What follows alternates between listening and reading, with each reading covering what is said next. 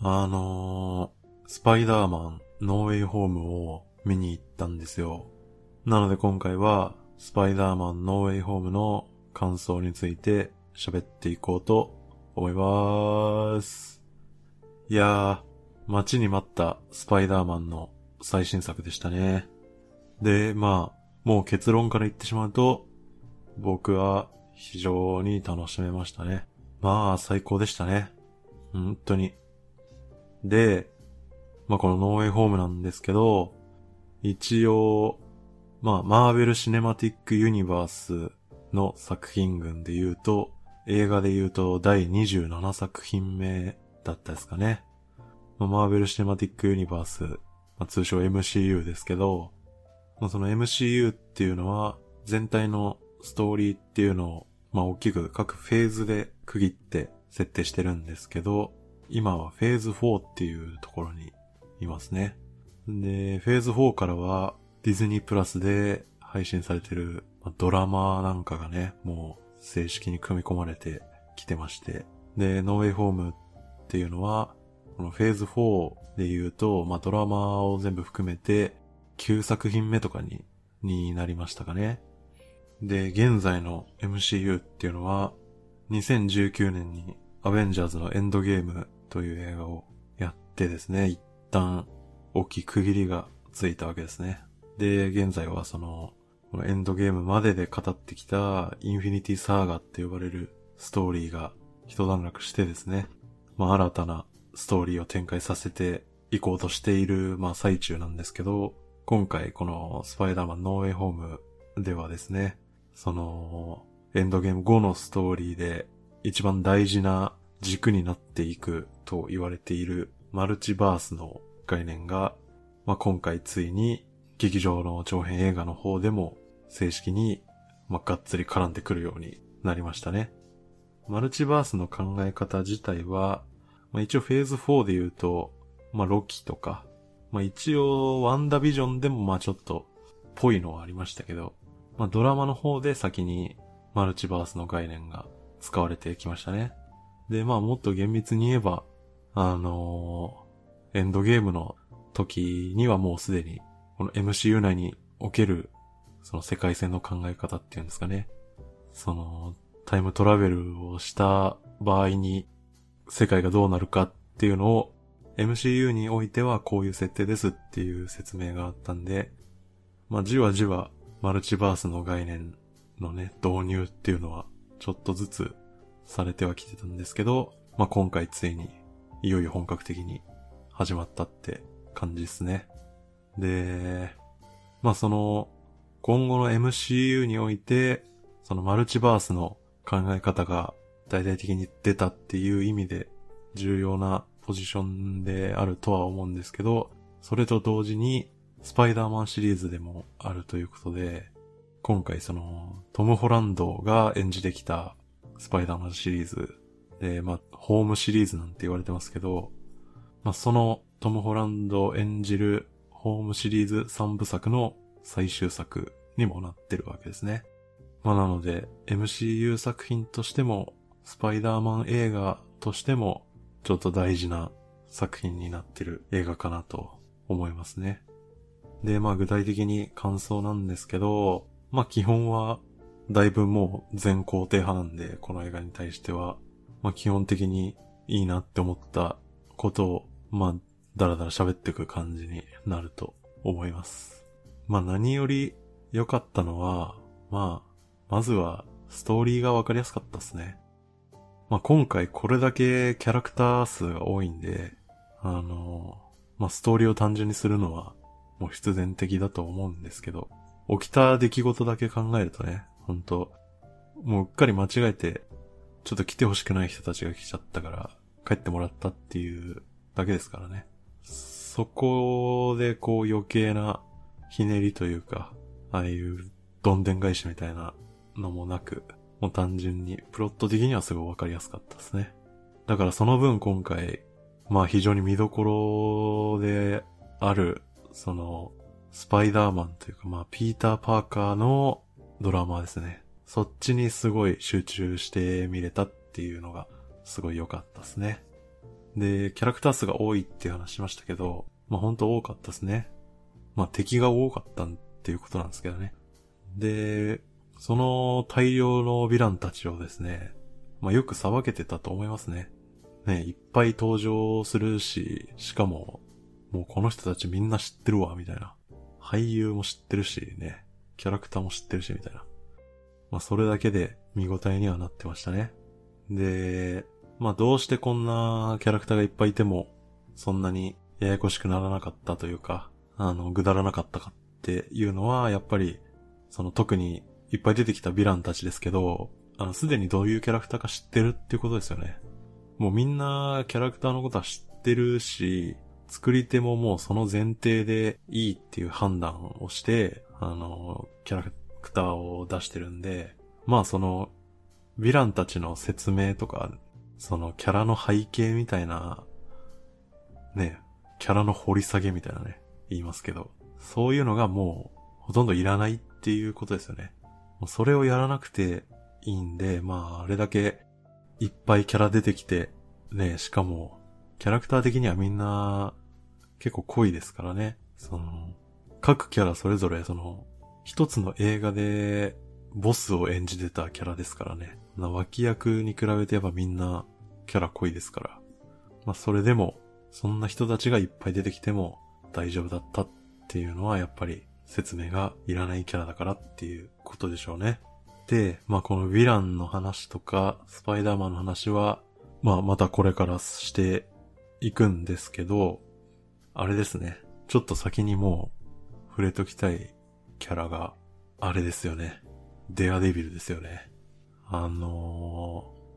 ー、その情報としては知ってたんですけどね。その、あ、まあ、先にデアデビルの話をしとくと、えっと、デアデビルは、ネットフリックス制作のマーベル作品ですね。で、一応、ユニバースは共有してるっていう設定だったと思うんですけど、当初から。ただ、あの、ほとんど、そのつながりはわかんないぐらいの感じだったんですよね。その、ネットフリックスのマーベル作品たちは。なんですけど、まあ、正式に、その、デアデビルが MCU に合流するっていう発表が公式に以前されましてね。なので、まあ、そのうちこの、チャーリー・コックス演じるデアデビルが MCU に登場するっていうことは、事前に知ってはいたんですけど、あ、もうここで出てくんのかみたいな。いきなり現れるじゃんみたいな感じで、ちょっといいサプライズでしたね。まあただ、あの、昨年末に配信されました、あの、ディズニープラスのドラマ、ホークアイで、一応、キングピンが出たんですよね。で、あのキングピンはまさに、デアデビルで出てきてた、ヴィンセント・ドノフリを演じるキングピンだったわけですね。まあ、なので、その、ネットフリックス制作作品が MC に出てくるっていうこと自体はまあ先にキングピンでやられちゃってたんですけど、まあやっぱ映画館で見る映画にドンと出てくるとやっぱりちょっと嬉しさ増しますよね。なので、まあ今後、このデアデビルが MCU にどう絡んでくるのかっていうのはちょっと期待ですね。まあただ、MCU に絡んできたと言っても、今回のデアデビルの出方は本当に、本当に挨拶だけでしたね。本当に顔を見せるだけで終わってましたね。それ以上の絡みはなかったっていうのはちょっと、まあそこは今後に期待っていうことで、まあいいんですけど、ね、スパイダーマンの素性が知れ渡った時に、ね、優れた弁護士が必要だっつって登場しましたけど、別にそれ以降、ね、素性が知れ渡ったことによるちょっと社会的な問題への取り組みみたいなのは特になかったですからね、この映画。もう本当にデアデビルを出すためだけのくだりでしたけどね、あれは。まあまあ、そんなことはね、そんなことはもういいんですよね。違う会社が作った作品同士がクロスオーバーするなんていうのがね、もうすごくありがたいことなんで、もうそこは素直に今後に期待って感じで行きましょうかね。で、ネットフリックスからのゲストキャラクターっていう話はまあそれぐらいにして、で、やっぱり今回はその、スパイダーマンっていうヒーローについての話がすごい良かったですね。あの、とっても感動的にうまくまとめてたと思いましたね。で、まあ、今回その、今回というかま前作の Far From Home のエンディングの時からですけど、まあ、今回その、スパイダーマン映画史上多分初ですよね。スパイダーマンの素性っていうのが全世界に暴かれるっていう事態になるんですよね。で、今までのスパイダーマンっていうと、やっぱりその、スパイダーマンとしての生活と、ピーター・パーカーとしての生活っていうその二重の生活の、まあ、板挟みみたいなのがあって、で、自分としてはピーター・パーカーとしての生活もちょっと大事にしたいんだけど、でもスパイダーマンの生活がどうしてもそれをさせてくれないというか、まあ、どうしてもそのスパイダーマンとしてのアイデンティティにちょっと引っ張られちゃうっていうのがまあスパイダーマンっていう映画でよくあった話ですけど、まあ、今回その素性が明かされることによって、スパイダーマンというアイデンティティと、ピーター・パーカーってアイデンティティが、まあ、同一化されちゃうんですよね。で、その合わさっちゃった時に、まあ、一気に彼の人生が来るんですよね。で、その今までの、そのスパイダーマンとしての生活と、ピーター・パーカーとしての生活との二重生活の中では、まああまりその表に出てきてなかった彼の中の問題っていうのが表に現れるんですよね。っていうのが、その、まあ自分がかなりそのスパイダーマンっていうアイデンティティにちょっと依存しちゃってるっていうことなんですよね。で、今回のそのノーウェイホームで一番象徴的だったところが、まあ、その映画の序盤で、その、人々の記憶からピーター・パーカーっていう存在を消してほしいってお願いしてきたピーターに、そのドクター・ストレンジが説教するとこですね。で、この時ピーターは、その、自分のせいで、その恋人と親友が大学に進学できなかったっていう問題を解決するために、まあ真っ先にドクター・ストレンジの元へ行っちゃったわけですよね。で、そんなピーターに対して、ストレンジは、大学に連絡を取って、あの、単眼とかしたのかっていうね、まあ、非常に常識的な指摘をするんですよね。で、ピーターは、この時、そう言われて初めて、その常識的な対応方法っていうことに気づくんですよね。なので、もうこの時ピーターは、もはやその、ピーター・パーカーとしての問題への対処っていうのをもう忘れていて、ピーター・パーカーとしての生活の方に起きた問題を、スパイダーマンの力で解決しようとしてるんですよね。なので、そのスパイダーマンとピーター・パーカーっていう存在が同一化された時に、もうそのスパイダーマンとしてのアイデンティティが勝っちゃったみたいな感じになってるんですよね。この映画の最初、彼は。まあ実際ね、この MCU のスパイダーマンっていうのはもう地球を飛び出てですよ。もう宇宙を股にかけて、あんなでっかいね、顎のおじさんと死闘を繰り広げて宇宙を救ってますからね。まあそりゃあね、それはドクターストレンジの元にも行きたくなりますよねっていうのは、その気持ちはわかりますけどね。まあなので、その、スパイダーマンっていうヒーローは、ヒーローとしては相当強いんですけど、やっぱり人としてはまだ未熟なんですよね。で、やっぱり本当はね、中身はただの高校生なので、やっぱり失敗ばっかりしちゃうんですよね。で、まあもともとそのスパイダーマンっていうのは、自分の意志とは関係なく、いきなり巨大な力を手に入れてしまってる人なんで、やっぱその力を制御できるだけの、まあ、内面的な部分が、その、追いついてないっていうことだと思うんですけど、なのでやっぱり、こう、あまり深く考えずに突っ走っちゃったり、まあ欲張ったりして、まあいっぱい失敗しちゃうんですよね。スパイダーマンって。で、まあ、これがまあ実際、スパイダーマンっていうヒーローの魅力ですよね。スーパーヒーローではあるんですけど、まあやっぱり中身は僕らとあまり変わらないっていうか、僕らと同じような失敗もするし、僕らと同じような悩みを抱えたりしてるんですよね。で、そこの身近な感じっていうのが、やっぱり、まあ、これだけみんな大好きスパイダーマンみたいな感じになった理由だとは思うんですけど、なのでその、すごくヒーローとしては強いけど、人としてはちょっと弱い部分もたくさんあるっていうところが、スパイダーマンの特徴であり、スパイダーマンの魅力ですね。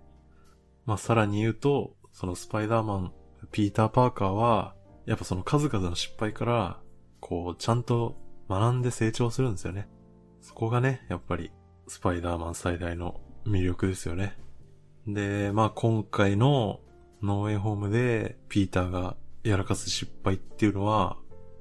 まあなかなかのもんですよね。いきなりもうニューヨーク滅びそうになってますからね。で、まあ、今回の映画で、その僕が一番いいなと思った感動したポイントなんですけど、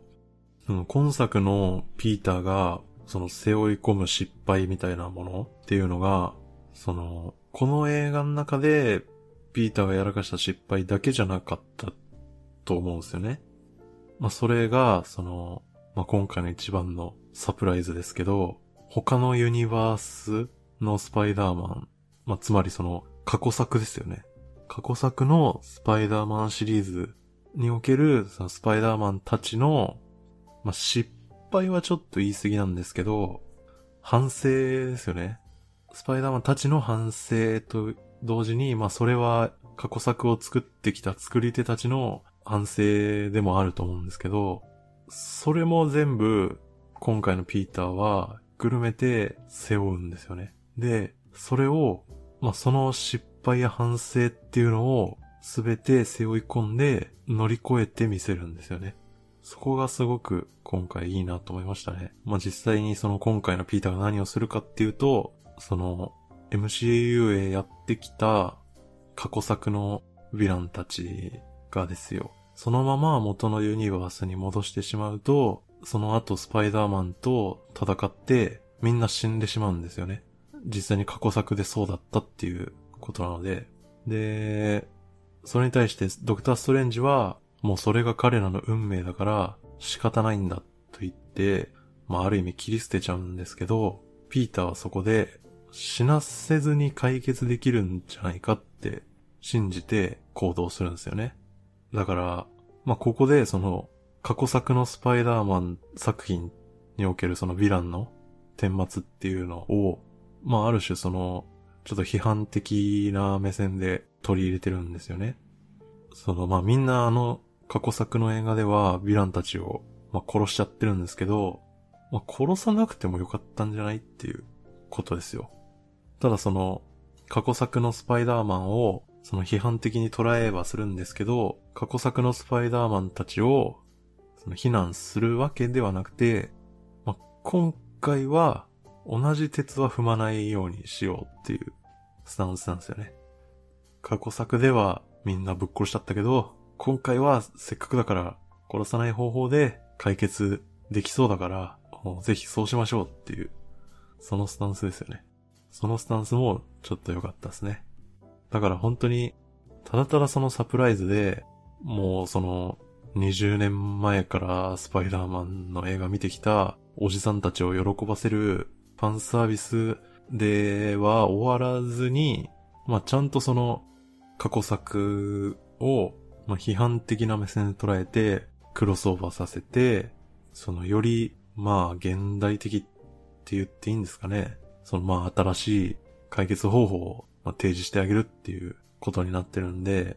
その、スパイダーマン映画の総括にもなってるんですね、この映画が。そこがすごくいいなと思って見てましたね。で、その、スパイダーマンたちのサプライズ登場なんですけど、まあ本当にびっくりしましたね。あの、まあ噂はありましたよね、ずっと。その、アンドリュー・ガーフィールドとかが、このノーウェイホーム制作時に、スパイダーマンのコスチューム着て、撮影現場歩いてるのが目撃されたみたいな、いう情報自体は出回ったりしてて、で、ただそれがね、その、アンドリュー・ガーフィールド本人は、まあずっと出演を否定してたので、その、目撃情報とかその、写真とかも、本物説とディープフェイク説みたいなのがずっとあって、で、まあ、映画に登場しそうだけど、でもまあ、うーん、100%絶対出るかって言われると微妙かみたいな感じだったんでね。実際映画見るときも、まあ正直期待はしますけど、まあ期待しすぎてもダメだなぐらいの感じで見に行ってたんですけど、まあまさか本当に出てくるとは思いませんでしたね。ねえ、もう、アンドリュー・ガーフィールドあんなに、あんなに否定してたのに、やっぱ出てんじゃねえかっていうね。だから本当その前作のファーフロムホームでも、あの、ミステリーをやってたジェイク・ギレンホールが、まあ、公開前のいろんなイベントでメディアに対して、今回のミステリオはヴィランじゃなくて、スパイダーマンと一緒に悪者と戦うヒーローなんだよ、つって、すげえ笑顔で楽しそうに語ってる映像がいっぱい出てて、で、実際ファーフロムホー見てみたら、とんでもないやつじゃねえかっていうね。もう、そのあの役者のあの楽しげに嘘ついてる感じを思い出しましたね。まあ、楽しかったでしょうね、アンドリュー・ガーフィールドも。っていうね。で、まあ今回そのアメイジング・スパイダーマンの、まあアンドリュー・ガーフィールドと、えー、初代の、初代のというか、サムライミ版ですね。サムライミ監督版の、えー、トビー・マグワイア演じるスパイダーマンが出てくるんですけど、まあ、先にアンドリュー・ガーフィールドが出てきましたね。でね、ここのスパイダーマンの登場シーンめっちゃ良かったっすよね。あの、ネットがポータル開いた向こう側に、こうスパイダーマンらしき人影が見えるんですよね。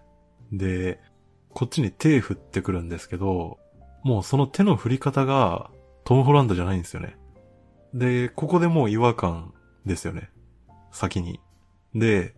その最初はすごい遠くにいるから、まあちょっと気づかないっていうか、かすかな違和感しかないんですけど、こう、こっちに走ってくるんですよね。だんだん近づいてくると、なんかスパイダーマンっぽいけど、なんか背高くないっていう。トム・ホランドあんな体型じゃなくないみたいな。って思ってるうちに、人影が近づいてきて、あ、スパイダーマンだって気づいて、で、いや、やっぱ背でかいなって思って、で、それぐらいでやっと、まあ、こう僕がそうだったっていうことで、まあ、もっと早く気づいてるかもしれないですけど、みんな。こう、ちょうどね、その、ポータルくぐってきた時に、その違和感っていうのが、あ、アンドリュー・ガーフィールドだって気づく。そのタイミングでちょうど走ってきたスパイダーマンが、マスクを取って、アンドリュー・ガーフィールドが現れるんですよね。その登場シーン、最高じゃんって思って。あ、このスパイダーマン、アメイジングスパイダーマンだって認識したと同時に、こう、アンドリュー・ガーフィールドがね、顔を出すっていう感じになっててね、すごい上手かったですね。で、そのアンドリュー・ガーフィールドがめっちゃ背高いっていう、その役者の特徴をすごく活かしてて、その手の振り方でもトムランドっぽくないとかね。その演出もすごい好きでしたね。で、僕は公開日の当日に都内の映画館で見てたんですけど、ま席もほぼ満席で、最前列ぐらいしか空席なかったと思うんですけど、まあ、そんな劇場で見てたら、もうこのアンドリュー・ガーフィールドがマスクを取った瞬間はね、もうあの、さすがに日本の観客たちでも拍手と歓声が湧いてましたね。なかなかないですからね、日本の映画館で。上映中に観客が湧くみたいなの。ちょっと久々ですごい良かったですね、それも。で、個人的にその僕が見てた映画で、上映中に観客が湧いたっていうと、やっぱアベンジャーズ・インフィニティ・ウォーなんですよね。あの、インフィニティ・ウォーの序盤で、あの、ワンダとビジョンが、あの、サノスの古文に、あの、やられそうになってたところを、キャプテンアメリカとブラックウィドウとかがその、助立ちに来るくだりですね。あそこで、プロキシマミッドナイトでしたっけ？あの、槍持ってる女の人だったと思うんですけど、あの人が槍を投げて、その投げた槍を、こう誰かが暗がりでキャッチして、で、その人が暗がりからこう、ぬっと出てくると、スティーブ・ロジャーズだったみたいな、あの登場シーンですね。あのキャプテンアメリカ登場シーンで、拍手と歓声が上がったのが最後でしたね、僕の記憶では。あれ見に行ったのも、確かインフィニティ・ウォーの公開当日で、あれはどこだったっすかねあれも都内のどっかでしたけど、ぱ公開初日とかに見に行っとくと、やっぱりその観客の熱量とかもちょっと高めなんで、こういうリアルなリアクションみたいなのがたまにあるんで、やっぱ楽しいですよね。で、このアメイジングスパイダーマンなんですけど、まあ、アメスパって言われてますけど、このシリーズは割とちょっとね、あのー、失敗作扱いされがちですよね。まあ、さっきその、アンドリュー・ガーフィールドの身長の話しましたけど、あそこもちょっと批判ポイントになってましたよね。スパイダーマンこんな背高くねえよ、みたいな。で、このアンドリュー・ガーフィールドもそうだし、その、このアメスパシリーズでは、そのグエン・ステイシーって人と、まあカップルになるわけですけど、まあこのグエン・ステイシーがエマストーンなもんだから、もうね、なん、やけに美男美女だな、みたいな。ピーター・パーカーはこんなんじゃねえよ、みたいな。そういう批判がちょっと多かった記憶もありますね。で、やっぱ原作ファンから見ても、そのアンドリュー・ガーフィールドがピーター・パーカーに見えないっていう話もあったし、その原作あんま知らない人でも、まあそのサムライ版のスパイダーマンっていうのがもう大ヒットしてるんで、やっぱそのトビ・マグワイア版スパイダーマンのイメージがやっぱ強いんですよね。で、サムライ版のスパイダーマンは、もう完全に童貞陰キャなんで、やっぱそのイメージを持ってる人たちからすると、え、急にチャラいな、みたいな。なんだこのスパイダーマンチャラいぞ、っつって。いけすかねえぞ、みたいな。いう声も多かったっすよね。まあ、あと、ヴィランもね、あの、あのエレクトロは何みたいな。なんかリザードもパッとしないな、みたいな感じなのは正直ありますね。なんですけど、まあ、その今回、このノーウェイホームに登場することでですよ。まあ、そのアンドリュー・ガーフィールドの高身長をね、あえて、ちょっと活かした演出したりね。あとやっぱ、その俳優、アンドリュー・ガーフィールドをすごく活かしてたというか、アンドリュー・ガーフィールドの演技がちょっと良かったっすよね。あの、このアメイジング・スパイダーマンシリーズでは、まあ、その恋人になるグエン・ステイシーを死なせちゃうんですよね。で、まあ、それがこのアメイジング・スパイダーマンのピーターの、まあ、大きなトラウマになってるわけですけど、まあ、それを今回その、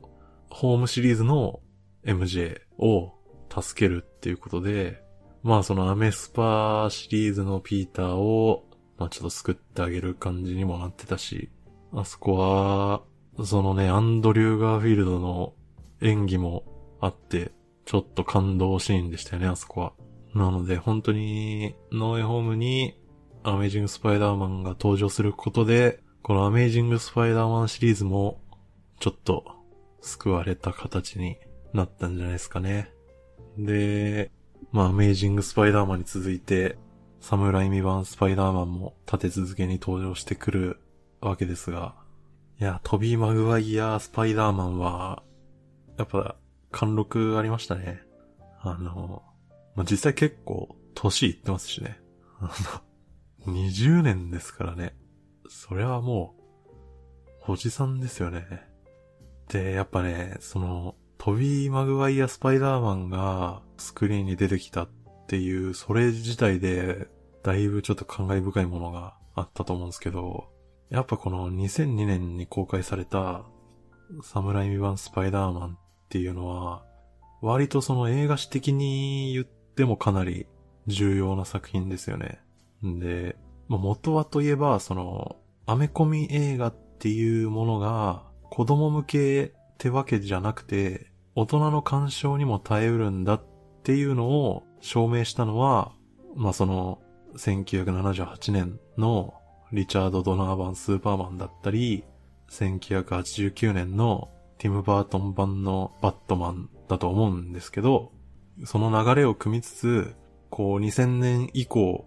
もうアメコミ映画がもうブームになって、で、もう今では、その、もうブロックバスターの頂点ですよね、アメコミ映画って。特に、もうアベンジャーズエンドゲームなんて、日本以外の全世界で興行収入1位になりましたからね。もうそれぐらい、もう、もう完全に頂点ですよね。で、そうなるきっかけっていうのはやっぱりこの2002年のこのスパイダーマンだと思うんですよね。なので、まあ、そんな映画のね、そのアメコミ映画界でもまあ超重要キャラのこのトビー・マグワイアがね、ポータルからこう出てきた時に、やっぱり出てきただけでもう、なんかアメコミ映画の歴史みたいなのをね、すごい感じちゃうんですよね、勝手に。こっちが。な本当になんかさすがの存在感だったと思いますね。だから、まあ、特にその映画の後半で、えーっと、だから MCU のピーターですね。トム・ホランドがグリーン・ゴブリンをもう本当に殺しそうになるところで、あの彼が、えーと、トビー・マグワイアが止めに入りますよね。で、あそこで、まあ、無言で見つめ合うじゃないですか。トム・ホランドとトビー・マグワイアが。もうあそこがね、やっぱ無言だったのがやっぱいいし、もうあそこで、そのね、もうピーター・パーカーとしての先輩感。で、スパイダーマンとしての先輩感。アメコミ映画史においてのやっぱ、こう、大先輩っぷりをね、あの無言の圧でね、こっちはすごい感じられましたね。あそこの止めに入るシーンもすごい印象的でしたね。まああとはね、やっぱり、その、スパイダーマン揃ってからの、まあクライマックスのバトルシーンですけど、やっぱその、スパイダーマン3人が、ね、決めポーズでこう着地してくるシーンなんて、あんなん最高ですよね。あれもなんかちゃんと映画の公開順に着地してたじゃないですか。でね、その、3人のスパイダーマンが一緒にスイングしてるっていうのも、実写映画ではやっぱ初じゃないですか。あんな映画。そこもすんごい新鮮で、やっぱ素直に興奮しますよね。まあ、あとこのスパイダーマンたちについて最後言いたいのは、あの、映画のラストシーンですね。で、映画のラストは、トム・ホランドのスパイダーマンが、ニューヨークの街をスイングしていくシーンがラストだったじゃないですか。で、この終わり方って、そのサムライ版のスパイダーマンのone、two とか、アメイジングスパイダーマンの one でやってる終わり方なんですよね。で、逆に MCU のスパイダーマンシリーズではその終わり方をやったことなかったんですよね。今回そのノーウェイホームがそのニューヨークの街をスイングするシーンで終わるっていうのもすごくいいなと思ってて、まあ、やっぱその、このラストシーンってやっぱ過去作のスパイダーマンシリーズらしいシーンなので、やっぱそれを今回 MCU スパイダーマンの最終作、まあ、一応三部作の最終作にこう持ってきたっていうのは、やっぱその今まで作ってきたソニー製スパイダーマン作品へのリスペクトになってると思うし、で、まあ、逆にその過去作のサムライミ版のスパイダーマン3とか、あとアメイジングスパイダーマン2っていう、過去シリーズの最終作ではやってないんですよね。ニューヨークをスイングするラストシーンっていうのが。なので、まあ、そこでもね、その逆に MCU のスパイダーマンシリーズの最終作でニューヨークをスイングするシーン持ってくるっていうのは、その過去作、過去シリーズとの対象にもなってるんで、これすごい綺麗なまとめ方だなと思いましたね。で、まあ、スパイダーマンの話はこれぐらいにしといて、まあ、やっぱヴィランですね。ヴィランも、まあ、予告編でずっと分かっていましたが、過去のシリーズのヴィランたちがやってくるんですよね。で、まあ、最初の方にも言いましたけど、ノーウェイホームのヴィランっていうのは、もうこの過去シリーズで登場したヴィランたちなんで、各キャラクターの説明っていうのはもうほとんどいらないんですよね。で、またこのヴィランたちの方も、やっぱりその、過去のシリーズで出てきてて、で、やっぱ20年とか、10年ぶりとかにみんな出てきてるわけじゃないですか。だから、なんかその、観客っていうか我々からすると、そのなんか、長い年月の重みみたいなのを、まあ、勝手にこっちが受け取っちゃうんですよね。だから、なんか単に出てきただけで、なんかキャラクターに厚みが増したように勝手に思っちゃうんですよね。こっちは。それずるいっすよね、やっぱ。だかね、スパイダーマン2で死んじゃっただけのヴィランなんですけど、やっぱこう約20年ぶりにスクリーンに出てきただけでね、なんか、なんか感動的になっちゃうみたいな。で、まあ言った通り、その、各キャラクターの説明を省けたっていうのが、まあこんだけヴィランの数多いながらも、ストーリーが破綻せずに、話がややこしくならずに語りきれた要因だと思うんですけど、でもその実際にキャラクターの説明を省いたっていうことは、そのキャラの設定とか背景に関しては、過去作で描かれてきた通りでいいですっていうことですよね。だやっぱそこも過去作をなんかちゃんとリスペクトしてる感があって、その、なんかね、無駄な修正とか、こう、後付けの設定みたいなのが、全然なかったと思うんで、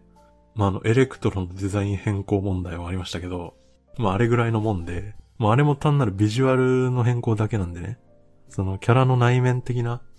設定みたいなのは、こう、いらない変更してなかったのが、そこもすごい良かったなと思いますね。あのまあ、同じディズニーですけどね、あの、某ジェダイなんかはね、あの、本当に後付けに次ぐ後付けで本当に大惨事になってる例があるんでね。あの、そういうのに比べたらもう本当にいい判断でしたね。あの、本当にね、あの、某ジェダイに関してはちょっとね、悲しいことになってるんで、まああまり深くは突っ込みませんが。まあただ、あの、ヴィランで言うと、まあちょっとリザードとサンドマンあたりは、ちょっとね、持て余してる感ありましたね。あの、サンドマンとか、ちょっといまいち、あの映画の中で何がしたかったのか、あんま、ちょっとわかんなかったですね。なんか、ね、お前はどうしたかったんだみたいな感じがあったし、リザードは、リザードやっぱきついとこありますね。なんか、そこはちょっと、うん、微妙だったんじゃないですかね。で、まあ、この映画に関してそんなに僕は欠点みたいなのは、まあ、あんま気にしてないんですけど、まあちょっとないわけじゃない部分で言うと、まあ、このヴィランたちに対する対処ですかね。その、殺さずに解決できるはずっていうのはすごくいいんですけど、なんかその、今回ピーターたちってそのヴィランたちに対して、君たちのことを直してあげるんだみたいなスタンスじゃないですか。で、しかもなんかその、それは科学の力で君たちのことを直せるんだみたいな、いうスタンスで解決していくじゃないですか。ここにちょっとね、ちょっと違和感はないわけじゃないですね。うん。ちょっともやっと感はありますよね。なんかね、直してやるものなのかみたいな。しかも科学で、みたいな。なんかね、まあ、科学進行とか言い出すほどでもないとは思いますけど、ちょっとね、ちょっと引っかかる。で、まあ、その直してやるみたいなスタンスで来られて、で、まあ、実際治っちゃうんですよね。だから、なんかそうなると、今度はそのヴィラン側の、こう、まあ、悪の哲学って言うとダサいですけど、まあ、そのね、ヴィラン側の心情とかね、その理念みたいなのが、すごく薄くなっちゃう感じは否めない。なのでその、まあ、今回ドッグオークですか。ドクターオクトバス、オットオクタビアス、まあ、なんでもいいですけど、彼が、まあ、あっさりスパイダーマン側についちゃうんですよね。で、まあ、そのスパイダーマンとドクターオクトパスの共闘っていうのはすごい新鮮なんで、それはいいんですけど、でも、あ、そんなあっさりでよかったんか、君は、みたいな感じもちょっとあるんでね。まあ、ここは、まあ、一番もやっとした部分ではありますね。うん、まあ、ただ、その MCU 自体も割とそうだし、特に、まあ、今作みたいな作品だったら、そんなね、こう、善と悪の、ちょっと哲学的な問題みたいに入り込むのは、まあ、ちょっとやるべき、この映画でやることじゃないっていうのは、まああると思うんで、それはもうね、バットマンに任せればいいでしょうっていうことっすよね。またね、またバットマンが再始動しますけどね。ザ・バットマンって言ってね、ザ・スーサイド・スクワットみたいな、困ったらザつけてリブートするみたいな風潮がありますけどね。まあまあまあ、ザ・バットマンは楽しみですね。うん。で、まあ、もう一個ね、これ本当に、ベノムなんですけど、あのー、これはね、問題ですね。本当に。あの、ベノム、レッド・ゼアビー・カーネージをね、去年、見まして、まあ、それもポッドキャストにしてますけど、いや、あのエンドクレジットですよ。あれでね、そのベノムシリーズに、トム・ホランドがね、顔がボンって出てね、うわ、MCU にベノムもう来ちゃったよって。あれはもう衝撃でしたけどね。で、その、ベノムのエンドクレジットで出てくるスパイダーマンっていうのはその、まああれは、そのファーフロムホームの直後ですよね。だから、今回のノーウェイホームの最初の時期だと思うんですけど、いやね、その MCU にベノム出てくんのかいっていうね。その、じゃあノーウェイホームにベノム出るのかみたいな。いう期待をするじゃないですか。あんな出方したらね。そしたらですよ。ノーウェイホームのエンドクレジットですよ。え、終わりっていうね。え、それだけだったの君っていう。本当にね、これはね、非常に困った肩透かしですよね。だ僕はあのポッドキャストでも言ってましたけど、あの、ベノム・レッド・ゼアビー・カーネージは、そのベノムが今後 MCU に合流しますよっていうのを伝えるためだけの映画だと思ってるんで、その結果ね、ノーウェイホームで、あの、この出方しかしてないっていうのは、もうね、レット・ゼア・ビー・カーネイジが、あのもういよいよダメですね。もう、もういいですね。あので、そのノーウェイホームのエンドクレジットで言うと、その、まあ、ベノムもエディも、まあ、帰っちゃいましたけど、元のユニバースに、ちょっとそのシンビオートだけ、その MCU 世界にちょっと残ったっていうので終わりましたよね。だからまあ、その MCU に、まあ、シンビオートなので、まあ、まあ、ベノムだと思うんですけど、が登場することはまあ、わかりましたけど、でもあのベノムのかけらがね、MCU に今後登場するんだったら、もうなんか、今までのベノムシリーズはじゃあ、MCU 的にはもう、あんま考えなくていいのかなみたいな。トム・ハーディ帰っちゃったし、みたいな感じになっちゃいましたよね。だからな、なんていうのかな。だまあまあ、そのベノムは登場させるけど、ちょっとトム・ハーディは、ちょっと交代で、みたいな。ちょっと役者は変えさせてくださいみたいなことなんですかね、結局。いやー、このダブルトムの共演はなかったっすね。残念でしたね。はっきり言ってね。で、まああと、これはね、本当最後にこれは本当余談なんですけど、あれですね。そのドラマホークアイとの関連ですよね。で、このノーウェイホームのオープニングでその MJ と一緒にスイングするときに、あの、ホークアイの方で登場するブロードウェイミュージカルのロジャース・ザ・ミュージカルっていう、まあ、問題作の看板が映るっていうのと、あとその、ラストシーンですね。ラストシーン、スパイダーマンがスイングしてるニューヨークっていうのはクリスマスなんですよね。なので、一応時系列的には、ノーウェイホームの直後ぐらいに崩壊が始まるみたいな感じだと思うんですよね。って考えると、なんかね、そのニューヨークの空が、まあ、あんなことになってね、あの、空の裂け目からライノが見えますみたいな、そんなことになっているんで、なんかね、ホークアイのキャラたちの間でもなんか話題になっててもいいような気はするんですけど、特にそれっぽい言及はあんまなかったっすよね。多分。まあまあ、そのホークアイはノーエイホームより前の配信だったんで、ノーエイホームのことに触れるとただネタバレになるから触れなかっただけっていうことだとも思いますけどね。まあまあ、そんなね、あの、必死で考察みたいなのしても仕方ないんで、まあ深くは考えませんけど、まあとにかく、このスパイダーマンの物語っていうのが、まあほんとうまいことリセットされましたね。で、振り出しに戻ったとも言えますけど、うまいことリセットされまして、で、一応また新しくスパイダーマン3部作っていうのが始まるんですよね。確かね。だから、そっちにはちょっと期待、素直にその今後のスパイダーマンシリーズに、まあ、期待って感じですね。まああとは、そのね、スパイダーマンをめぐるディズニーとソニーの交渉次第でもあるので、そこはね、ちょっと落ち着いて見つつ、期待